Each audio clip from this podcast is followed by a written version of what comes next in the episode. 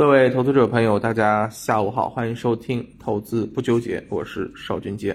啊，收盘了啊，今天呢下午是维持着这个主弱创强的这种格局啊。那么赛道股走的是比较好的啊，特别是一些超跌的这种赛道啊，宁德时代啊、迈瑞医药、爱尔眼科这些啊，这个创业板的权重啊是集体大涨啊，那么也是使得这个创业板指数啊最后呢啊涨幅超过了百分之三啊。那么这是一个表象啊，那么另外一方面呢，我们也看到了啊，在主板这边啊，相关的一些基建表的也表现的也是比较好啊，所以呢，呃，基本上啊，这些板块我认为在后面还是会持续的进行拉锯啊，嗯，都说了，只要啊这个宁德时代不打岔啊，总体的这个市场还是不错的啊。那么今天呢，想跟大家来聊聊啊，这创业板开始反弹啊，今天这个技术形态上面也是不错啊。成了一个成型转折，对不对啊？呃，一个阴线，一个十字星，一个阳线啊，都是带跳空的这个缺口。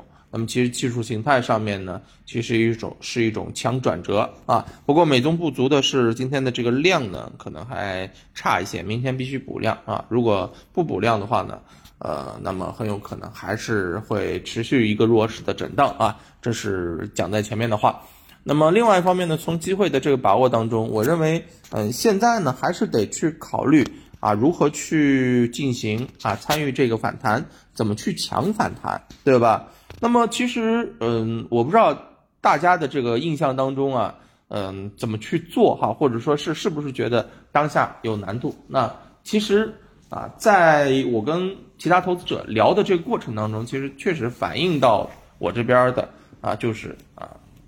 反弹难参与啊，延续性比较差啊，然后呢不知道怎么办啊，怕呢就是抢反弹抢到一半儿啊，结果啊这个没涨上去啊，结果又跌下来，那来回的这个折腾啊，效果也不是很好啊，所以今天着重是给大家解决这个问题，怎么样去找到有延续性的啊这些品种。那么首先呢，我们来看啊几个个股啊几个个股啊，门市科技。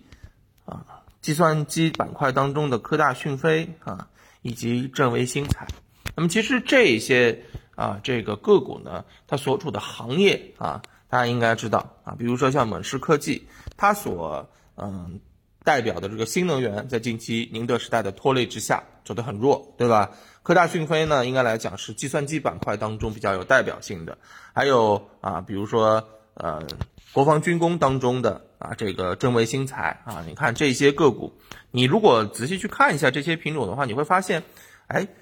不是市场很弱吗？怎么这些板块不光？啊，有反弹，而且这反弹好像已经开始持续了一段时间了，对不对？已经有一周多啊，两周的这种时间了，而且涨幅基本上都是已经超过百分之二十了。那这些板块它的延续性反弹延续的这个原因是什么？是不是能够给我们啊，在接下来找反弹的？个股的时候提供一定的参考和帮助呢，对不对？我们认为是可以的，所以啊，我会把这些啊板块当中啊率先有延续的这个品种，它的一些特征会给大家找出来。那么另外一方面呢，也要跟大家强调一下啊，其实我们现在抢反弹啊，你要注意啊，即便是同一个板块当中，它不可能吃大锅饭的，它肯定会出现一些分化。啊，比如说计算机板块当中，我们也可以看啊两只个股啊，一只呢叫做银石盛，那一只呢叫做创意信息，应该也也是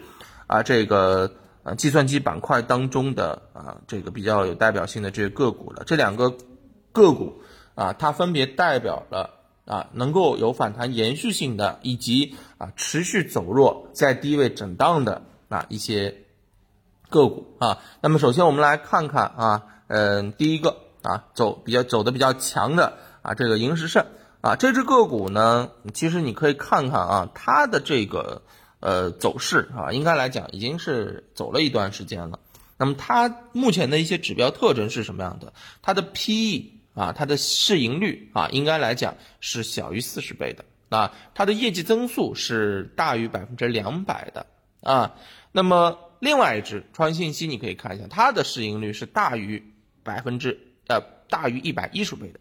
而业绩增速小于百分之四十。首先，你从业绩对比上面就有一个明显的啊这个差，对不对？那么另外一个呢，就是啊资金方面，啊这个银石盛呢，近一个月主力资金已经流入了五点八二亿啊，已经是啊资金推动的啊持续性的反弹。而另外一方面呢，创新信息它在这一个月主力资金是流出了八点一七亿元，资金是持续的流出，资金走了，那么这个个股啊这走势上面应该也是 BBQ 了，对不对？那么另外一方面呢，你看啊在。呃，这个两只个股对比的过程当中，我们还要跟大家强调一个地方，就是它上车的一个时机啊。比如说像银石盛这样的一只个股，它当时什么时候上车会比较好呢？哎，你要看一下啊，它在突破啊底部平台的那根阳线当中，正好是出现了一个背量突破。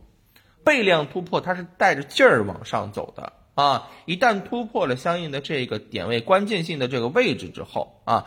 资金由于前面就已经到位，所以它在后面它的反弹延续性是有一定保障的。所以我们要找的是什么？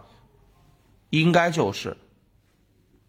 市盈率低啊，有估值性价比，业绩好，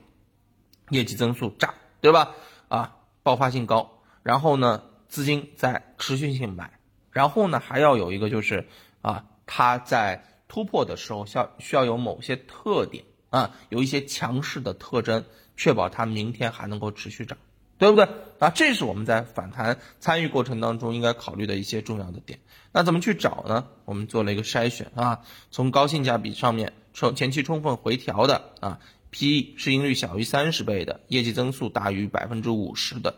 精选了四十二家，资金抢筹的，近五日主力资金买入超过一个亿的啊，十六家。然后呢，我们刚刚讲到了要。找到这个上车的时间节点，那今天背量突破的，然后呢底部启动走强，后面我们认为有延续性保障的，给大家精选了啊这个五家不到，那做了一份强势有望强势延续反弹，背量突破底部启动的相关投资策略啊，大家如果有兴趣呢，可以在我们的评论区进行留言啊，这边同样还是会点对点的发送给大家。那么另外一方面。也挑一只个股来给大家做一些这个案例剖析啊，呃，这个汉家设计啊，这只个股我们来看一下。当然，这只个股我们还是啊老规矩，只做案例剖析，不做分享，不做推荐啊。那么这家上市公司呢，你可以看一下。首先，我们从位置上面来看，高点回撤超了百分之四十，应该来讲充分调整，在最近一段时间跌不动了，跌下来了之后，你看也是挖了一个坑了。啊，这是第一个。第二个，估值方面，估值性价比方面小于二十八倍啊，业绩增速是大于百分之六十啊，估值性价比还是比较高的啊。那么另外一方面呢，近五日主力资金已经买了有二点五亿元了，